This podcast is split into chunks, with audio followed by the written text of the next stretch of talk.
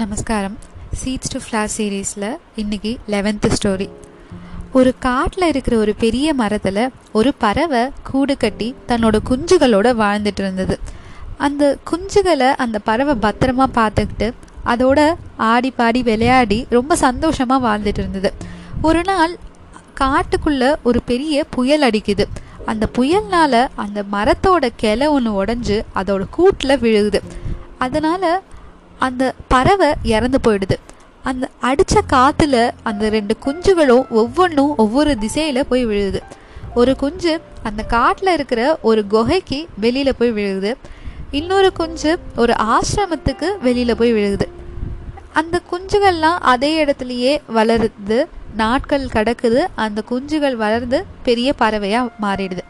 இப்படி நடந்துட்டு இருக்கும்போது ஒரு நாட்டோட ராஜா அந்த காட்டுக்கு வேட்டையாடுறதுக்காக வராரு. அப்போது ஒரு மான்குட்டியை பார்க்குறாரு. இன்னைக்கு அந்த மான்குட்டியை எப்படியாவது நம்ம வேட்டையாடிடணும்னு அதை துரத்த ஆரம்பிக்கிறாரு. இதை தெரிஞ்சுக்கிட்ட அந்த மான்குட்டி அதோட உயிரை காப்பாத்திக்கிறதுக்காக வேகமாக ஓட ஆரம்பிச்சது.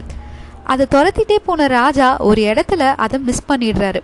ரொம்ப காட்டுக்குள்ளே வந்துடுறாரு. திரும்பி போகிறதுக்கு வழி வந்து எந்த பக்கம் போகணுன்றது தெரியல.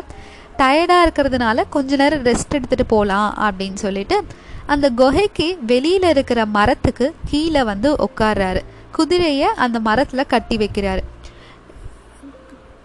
அப்போது அந்த ராஜாக்கு திடீர்னு ஒரு குரல் கேட்குது சீக்கிரம் வாங்க இங்கே ஒருத்தர் வந்திருக்காரு. அவர்கிட்ட நிறைய ஜுவல்ஸ் இருக்குது ஒரு குதிரையும் இருக்குது நீங்கள் சீக்கிரம் வந்தீங்கன்னா அதெல்லாம் நம்ம எடுத்துக்கலாம். இல்லைன்னா அவர் ஓடிடுவார். சீக்கிரம் வாங்க அப்படின்னு ஒரு குரல் கேட்குது ராஜா இங்கே நம்ம மட்டும்தானே இருக்கோம் அப்படின்னு ஆச்சரியப்பட்டு மேலே நிமிந்து பார்த்தா ஒரு பெரிய ப்ரௌன் கலர் பறவை உட்காந்துருந்தது அந்த பறவை தான் அந்த குகைக்கு வெளியில் விழுந்த குஞ்சு. இந்த பறவையோட குரல் கேட்டோன்னே அந்த குகைக்குள்ளேருந்து ஒரு நாலு பேர் நடமாடுற சத்தம் ராஜாவுக்கு கேட்குது உடனே அந்த ராஜா தன்னோட குதிரை மேலே ஏறி வேகமாக வர்றாரு.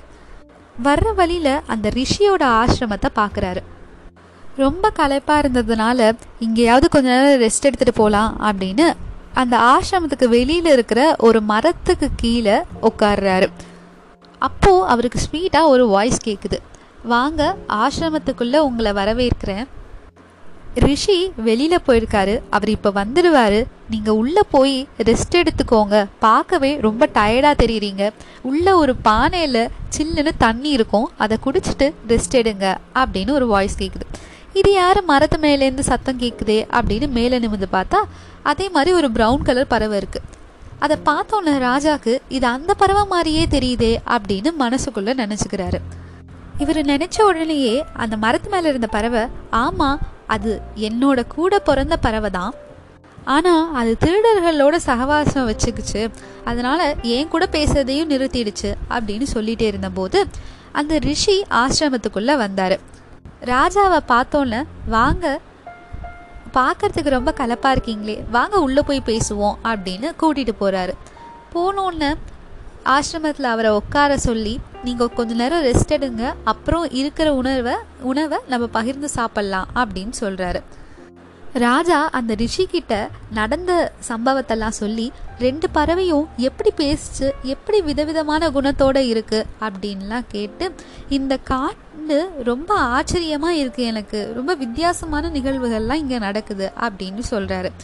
உடனே அந்த ரிஷி சிரிச்சுட்டு ஒருத்தர் யார் கூட இருக்காங்களோ அவங்களோட குணாதிசயங்கள்லாம் அவங்களுக்கு ஒட்டிக்கும். நீங்க முன்னாடி பார்த்ததா சொன்ன அந்த பறவை திருடர்களோட வாழ்ந்ததுனால அதுவும் அவங்களோட எண்ணத்திலேயே இருந்தது. இந்த பறவை இங்கே நாங்கள் பழகிறத நாங்கள் சொல்கிறத கேட்டு வளர்றதுனால அது நாங்கள் என்ன பண்ணுறோமோ அதையே பண்ணுது. இங்கே வரவேற்கிற வேலையெல்லாம் அதுவே பார்த்துக்குது நாங்கள் இல்லாத நேரத்துலலாம் வர்றவங்கள இந்த பறவை தான் வரவேற்று உள்ளே உட்கார சொல்லுது.